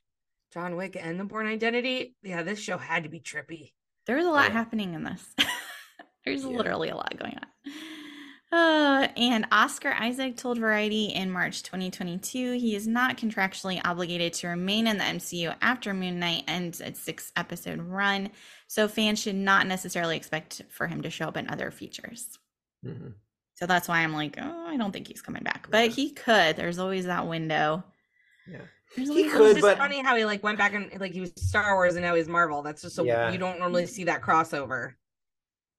Yeah, I don't know. Like he did a Mhm. great job, but I Mhm. feel like he needs to move on at this Mhm. point in his career because if not, he's gonna get keep getting typecasted in like superhero type roles, and Yeah. he's so much. He's got so much more to him than that, which you Mhm. see a lot of in the show. Yeah. And I think this is fine as a one off. It was a good ride. It was. Yeah. It was. It was. Mhm. Like we don't really need any more midnight. No, I agree. All right, take it away. Okay. Um. So yeah, I I went in one hundred percent cold on this one. Yeah. Um, I the only thing I knew about it was that Ethan Hawke was in it, and he played the bad guy, which that was pretty much my reason for watching it in the first place because I'm a huge fan. I've been a huge fan of Mhm. Ethan Hawke for years, ever since like the Before Sunrise movie, if you're familiar with that.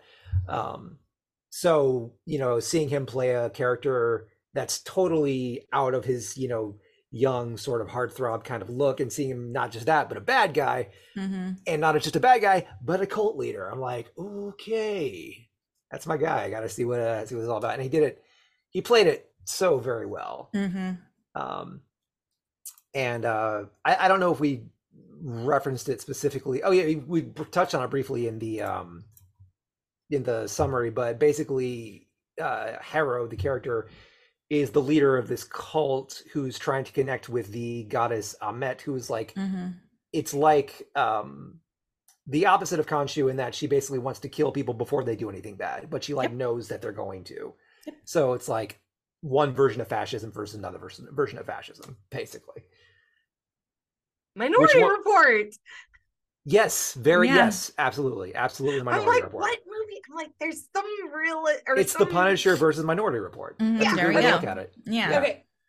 so um yeah but uh and but uh yeah seeing that i i thoroughly enjoyed seeing ethan hawke as this guy i mean he's you know he's creepy he's charismatic he's charming he's totally Mhm. evil i mean he's everything a sadistic cult leader should be um Mhm. i'm probably So a little good. too fascinated by him um but he's uh both him and um oscar isaac and i'm gonna Mhm. say a lot of this in, in a minute in that the, he's one of those actors that more than just becoming a character like he knows how to transform his very likeness Yes. into a character like just the way he references certain words the way he pronounces things the way you know certain uh vocal inflection you know facial expressions like it's so nuanced and it's it's it's it's like hypnotic in a way Mm-hmm. so um, yeah, and then seeing that done by Oscar Isaac uh, is one of the reasons why I think I hope he moves on from superhero movies because he's got so much more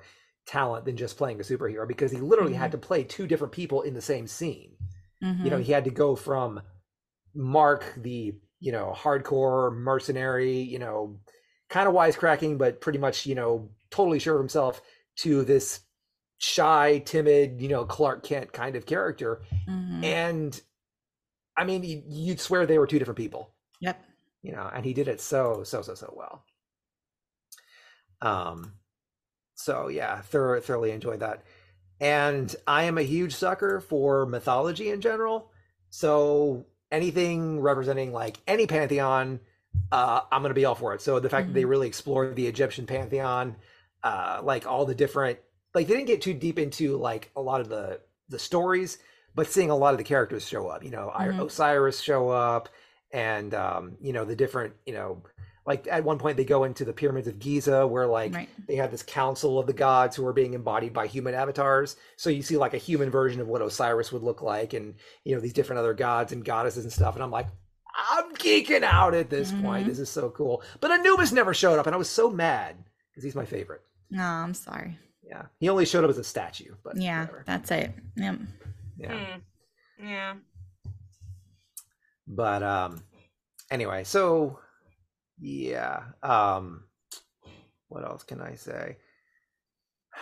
I, f- I feel like I'm glossing over a lot of it because it's so much more detailed Yeah. than a lot of this. Like, I guess the biggest thing you need to know, anyone who hasn't seen it yet, is that it's it's really a war of the gods taking place in our world.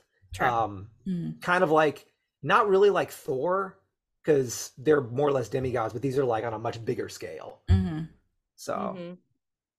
um, Sounds a little bit more accurate too, because Marvel tends to intermix the mhm, pantheons or um make it very inaccurate.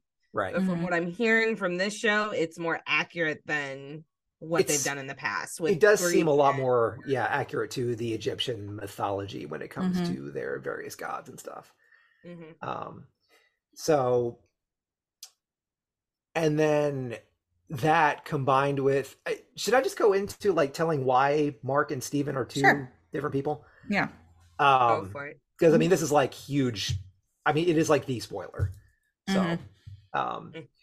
so I'd say for the first, it's only six episodes long, but for the maybe four or five episodes, we see that, you know, how they are a split personality, Mhm. but we don't actually know why. Right. And they keep sort of, he s- keeps referencing something that happened in his childhood. And, you know, he references, actually, we don't even see a reference to his mother until episode five, where this random lady shows up in his memory kind Mhm. of you know screaming at him you know this is your fault what is his fault we don't know Exactly. We still don't know. hmm yeah and then this one episode um he goes up against harrow ethan hawke and he gets shot and he dies basically and then we follow his spirit into what we perceive as either his introduction to the afterlife or his unconscious mind or a little bit of both.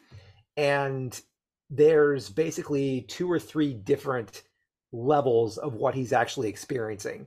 So after he dies he sort of wakes up in this mental institution hmm and all of the different characters that we've seen throughout the show are actually things that he's noticed in the mental institution. So we're like okay is he just a guy who's you know sick and Right. stuck in this place and he's fantasizing about this whole thing or is this just his unconscious mind you know trying to trying to cope with whatever trauma he, he dealt with mm-hmm.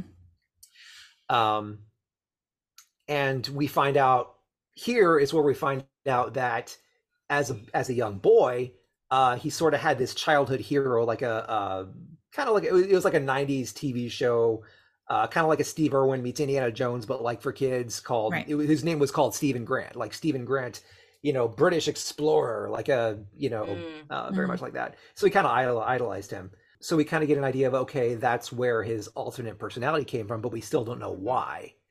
And then it Mhm. gets into the actual story of his as a kid. So as it turns out, Mark had a younger brother as a kid. and- Mm.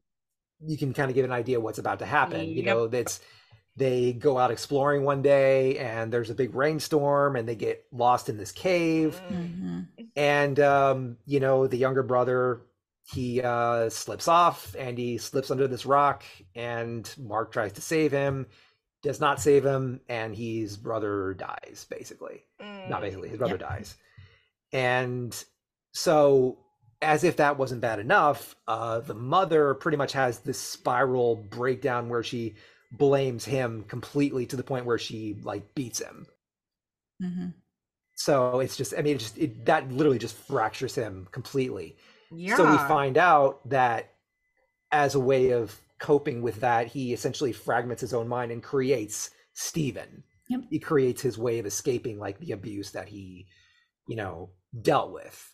And uh, that's that's you know, Stephen was like his way of getting himself through that. Mhm. And it became so much of that that it, it it became so much that it literally became two separate people. Um it's heavy. It's it's very Yes, it's, it it's dark. It's Mhm. very dark. It's very heavy. Uh, it's good and it's very well done, but it's definitely uh, it's Yeah. very it's intense. Mhm. So anyway, so that's how we learn the how that happens, and then so we see that flashback, and then we see a version of him in this mental institution where he's having a conversation with a doctor, which is also also played by Ethan Hawke. So it's Yep. like the bad guy who you know he thought was the bad guy, or we thought was the bad guy, or we're not sure, or maybe he's just this doctor trying to help him. And then in addition to that, he him and Steven are on the on this boat cruising through the desert sand which is like the journey i don't know what it's called in egyptian mythology but it's basically like a life review Mhm. so like when you die you have a life review of all your deeds on earth as your heart is placed on the scale um, as you know anubis is sort of judging them and if the scale balances then you get to go to paradise if it doesn't then you're thrown into the sand for all eternity like hell basically Right. Um, Anubis didn't show up if they did that. I was, I, I'm saying, I mean, he literally just shows up as a statue and he's holding, Yeah. holding the. I was like, That's it. I ain't gonna do my boy dirty like that. so not, you, you let me be in the show. I will be his avatar. Love that dude. I can see that. He's he's the Hades of the Egyptian pantheon. He's kind of like the black Mhm. sheep. He's always in the background, just kind of doing his thing, just chilling. But he's also Mhm. like, you don't mess with him. You Mhm. know, he's so fierce, but he's good. I think he's good. Hope he's good. Anyway, but um, but yeah, so he's on the boat, and this, you know, the hearts are trying to balance, and um, oh, and then we meet this other goddess. What was? What, do you remember what her name was?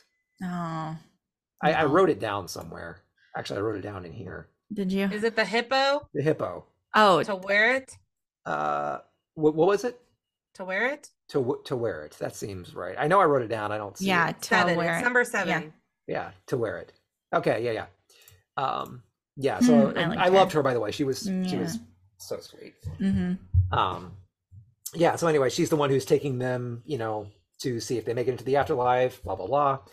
And the scales don't actually balance in time.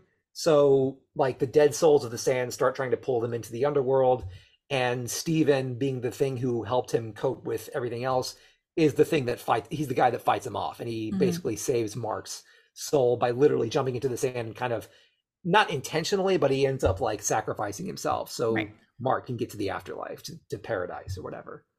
Um, which he gets to paradise, and he's like, "No, I'm not good with. I, I'm not going to do this without my brother, my other self." You know. Mm-hmm. So he goes back for Steven and they end up coming back to life and um, it's a it's a very powerful moment for them. Mm-hmm. Um, Sounds very, very trippy. it I'm yeah. It is. I'm getting It's- a headache from just listening to you it makes sense it. though. Like when you watch it, it totally makes sense. It but does. it's It kind of hard to sounds like it probably makes sense, but I'm getting a headache listening to you. I'm afraid to try to watch it. feel like I'll come out even more with a headache. Mhm. Probably, but it's worth it. It's worth it. Mhm. I Um, agree. So, but that's really ultimately what the show's about is really just a war of the gods and the war of the mind. That's the way I I kind Very of see true. it. hmm Um, Mm. you know, and then and in the end, we actually see a big battle between Khonshu and Ammit as like giants, and that's even trippier. hmm I mean, it's the stuff of dreamscapes and nightmares and stuff. Like I've fantasized about stuff like that. It's really pretty great. hmm Oh my gosh. So Interesting. yeah, um, but yeah, I mean, all in all, I was absolutely just blown away by uh, by this show and how Mark and Steven sort of complement each other. You know, Mhm. Steven's very much a uh, you know analytical nerd. He loves the history, he knows how to read hieroglyphics, whereas Mark knows the tactical stuff. He's a warrior, so they sort of balance each other out in that way. Uh, they're a great team, and then Mhm. um, you know. And then, of course, we come out to find out in the end that there's actually a third personality, which we don't really see much of. But um, No. yeah, Mm-mm. but uh, This this show sounds very much like a Dan show. Oh, like how Miss Marvel was an Ashley show. This is very much like a a Dan Dan show. show. It is very Mhm. much a me show. Absolutely. I, I loved it. Absolutely loved it. It's very cool. Yeah. hmm So yeah. That uh don't know if I can go don't know if, don't know if there's anything else I can really say about it. I mean I can go Mhm. there's probably some more stuff I skipped over, but that's pretty much the main like hmm things of it. So Yeah. mm-hmm. yeah. Yeah, I just I agree with all of that. And it's it is very cool. It is a lot darker. That whole mind thing right at the end when he was at the mental institution, I was like, Right. wait a second. like you really don't know what's real. that point. no, and it's it's so cool because you're just trying to piece it together and figure out like is like you were saying, is this in his mind? Is this actually what's happening? So Ethan Hawke's character is not the bad guy. He's trying to mm-hmm. help him and it just really makes you think and like you said just that battle between the two personalities and it's just a good look at just mental yeah like issues and i don't know it's just it's very very cool i don't know again ashley if you would totally enjoy it other than the mythology part would. but yeah i just in my mind i don't i don't know if it's really your type of show for sure um because it is so dark but it is very very fun and once you kind of i don't know i feel like once you get to the end then all of the rest of it even makes more sense when you find out what Mhm. happened to him and why there are two split split personalities and all of that Yeah. Like when you Think understand the history of it, everything Mhm. really comes together perfectly. exactly and they wait until that very end There's a couple like night or early 2000 movies, mid 2000 movies that I'm like, it's like a combination, and I no, I'm good. I'm good. Uh, yeah, but I think it was a good one off too. So if they don't do more, it's okay. It was just a great, great series that Absolutely. they released. I enjoyed it. Yeah. Yeah. anything else? I don't have anything else to say. You like covered all of it. Yeah, no, I'm good. I mean, in the end, it was satisfying enough to where if they, you know, I feel like almost doing more would be overkill. Like Probably. just, you know, Honestly, I mean, yeah. we know there's a third guy. We know Khonshu's still doing his thing. We know he's off, you know, doing whatever he wants to do. exactly. That's all we need. Yeah, I think it was a great way to end it. Yeah. Yeah. hmm Okay. And time wise, we need to keep moving because Well, we're we're almost done. We're almost done, I promise. I knew this would be a little bit longer, so we're almost done. So, Guardians of the Galaxy had a holiday special. So, quick summary Star Lord, Drax, Rocket, Mantis, and Groot engage in some spirited shenanigans. An all new original holiday special that was just on Disney Plus. It's TV 14, came out November 25th, 2022. This one had a 6.9 out of 10 on IMDb. 93% of critics enjoyed it, 79% of the audience. It's it's cute. I don't know. If you skip it, I think it's fine. I don't think it really adds anything to the storyline of Guardians of the Galaxy, but they do have a fun bit where Mantis um, and Drax kidnap Kevin Bacon because Star Lord talked about how much he loved Kevin Bacon when he was on Earth. They kidnap him and bring him to the party, and it's a whole thing where they're trying To cheer him up, you know, give him a good Christmas. Exactly. They No, put him in a like literally put him in a box and Kevin Bacon is obviously freaking out, rightfully so. And then um, you know, they mess with his mind to, to make it so he's enjoying himself, but of course Star Lord is like, guys, you have to take him back. Like we can't kidnap. Kevin Bacon, Right. okay? Uh, so it's just a cute little movie, you know. Yeah. If you're looking for a holiday. little holiday heartwarming thing. Exactly. Yeah. So that's why I just threw it in here. Like I said, it's just cute. So if you're looking for some holiday fun, it was a fun ride. Easy to watch. Okay. So Werewolf by Night. This is also a movie that came out around Halloween. So this one is a summary is on a dark and somber night, a secret cabal of monster hunters emerge from the shadows and gather at the foreboding Bloodstone Temple following the death of their leader. In a strange and macabre memorial to the leader's life, the attendees are thrust into a mysterious and deadly competition for a powerful relic, a hunt that will ultimately bring them face to face with a dangerous monster. So this is just a movie. I don't expect there to really be any more dealing with any of this stuff. You never know with Marvel, but this is just Right. like a one-off movie. It's uh, TV 14 came out October 7th, 2022. 7.2 out of 10 IMDb, 90% from critics, and 89% audience score. So this one, it's like I don't even think it's it's not even that long. I should have put how long it was in here, but it's not that long of a movie to watch. It's very easy to watch. It's mostly in black and white. So it's more like a horror themed project, which is why I think a lot of people liked it because again, it's a little bit different as far as the Marvel things go. A little bit of a different storyline. Less than an hour. It's only 52 minutes. I almost said 45, but I was like, I can't remember for sure. Yeah, it's very quick to get through, very easy to watch. It goes by fast and it doesn't drag, in my opinion. So we have Gael Garcia Bernal as Jack Russell, aka the werewolf by night. He's a monster hunter who has been afflicted with a curse that turns him into a werewolf. But the other monster hunters don't know this right away. That's revealed towards the end of the movie. Laura Donnelly is Elsa Bloodstone. She is Ulysses Bloodstone's estranged daughter. So Ulysses is the leader who died, and that's the the reason why they all gathered. So she's his estranged daughter who dislikes her family's tradition of hunting monsters. And then we have Harriet Sansom Harris as Verussa Bloodstone, who's Ulysses' widow and Elsa's stepmother, who leads the secret group of monster hunters. There's a lot more people in it, but those were kind of the main actors that were in it.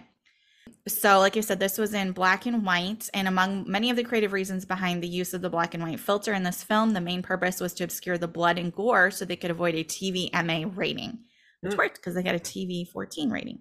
Cool. I don't understand what the main difference is. I mean, it's red or it's like gray, but whatever. Yeah. I don't make the ratings, so. Uh, and around 16 and 31 minutes, there's a cigarette burn effect that appears in the top right corner of the screen, which used to appear in old films. So that indicates the change between reels on the film project- projectors. So they're very much trying to give this like an old monster movie feel when you watch it, besides the black and white. Like it just has that feel. Hmm. And apparently, this has been in development since 2001. Oh wow. Yeah, yeah, it's a long time. It's probably one of those like they wanted to do for a long time and then they get sidetracked and they go back to it again. and exactly. they Couldn't figure out the story, all that, Right. all that jazz. And there is one bit right at the end where they change from black and white to color. And as they do that, somewhere over the rainbow from the Wizard of Oz plays, which is fitting because you know same thing, black and white's a color movie. Yeah. Right. That's a bit funny. weird in a horror film, but it was it was a cool effect. Why not? It's Marvel. They can do what they want. Exactly.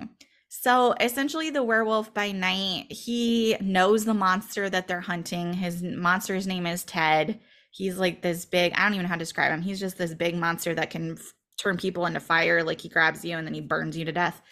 So he's friends with them. So he's trying to help the monster escape. And then the um, monster has like this bloodstone on it, which um, if the werewolf by night comes in touch with the bloodstone, it turns him into the werewolf, which Verussa figures out and Elsa figures out. But Elsa basically befriends the werewolf by night. Verussa does this whole thing where she tries to get the werewolf to kill her stepdaughter because she's like, he's a monster, he's evil, I'm going to show you. And in, instead, everybody else dies, and Elsa, the monster Ted, and the werewolf by night all are the only ones who manage to escape. Is essentially what happens at the end of the movie. But Well, there you go. Yeah, it's just a fun, like Halloween esque, like Marvel movie. So, so I wanted to throw that in here. Yeah, I I enjoyed it, and like I said, it's not even an hour long, so it's very easy to watch. Yeah. And yeah, it's just just a good ride if you like horror, more Mhm. horror type movies. But even in black and white, I guess it's not as scary. So there's that. Mhm. Weird. I feel like it'd be more scary in black and white. I I mean, I don't understand the rating.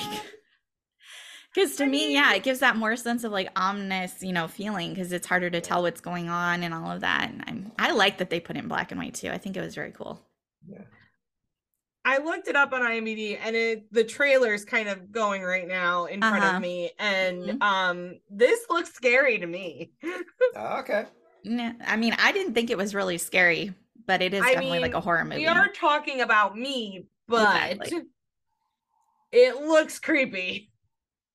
Uh and the main guy who plays Jack Russell, I was like, I know your face. Why do I know your face? He was in Letters to Juliet and um a little bit of Heaven. Do you remember those, Sammi? They're romantic Vaguely, comedies. Yeah. Letter to Juliet was with um he was Um, the Italian chef that she dumped in eventually. Yeah. mhm. And then a little bit Yeah. of heavens with uh darn it.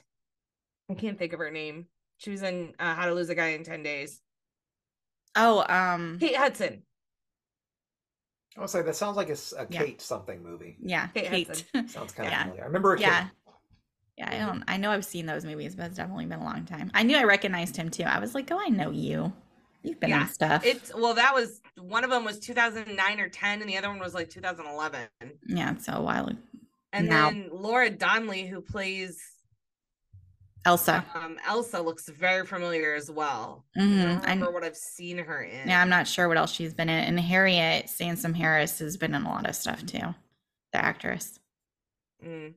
hmm But yeah, Oh, she was in Merlin. That's why I know her. Oh, I did not Yeah. watch that. Well, it's a British TV Mhm. show from back in the day. Um, yeah. But anyway, that's all I got Yeah. on this one. It's just fun. It's Nice. maybe not for Ashley, but, uh, but I like it because I like horror stuff. So I thought it was another fun thing that Marvel was trying out. You know, even if it's just a one-off. mhm. hmm I'll have to check I- it out. Definitely sounds like fun. hmm Yeah. So backing up to the Guardians of the Galaxy. Yes, friends. special. Yes. um it, it was it their attempt to do like to kind of mirror Star Wars holiday special? I mean, I don't know what the exact purpose was. I I think it was just let's see what the Guardians can do and make it a fun holiday, heartwarming kind of thing. yeah, I think they were they kind of had like the uh, storyline in mind. I think I read that somewhere, and they just decided to Well, do it's it like- because they filmed it while they were filming the movie. The well, They the, had there's been no holiday special like this since Star Wars holiday specials. So that's why I'm like, Well, I mean, every now and then you get like a sitcom or something that does like a Right, holiday sort mhm. of special thing. So I think it was Well, really just that- more of that. yeah, that's what that's like in a line of like TV shows. You don't normally see a movie do a holiday special. True. yeah.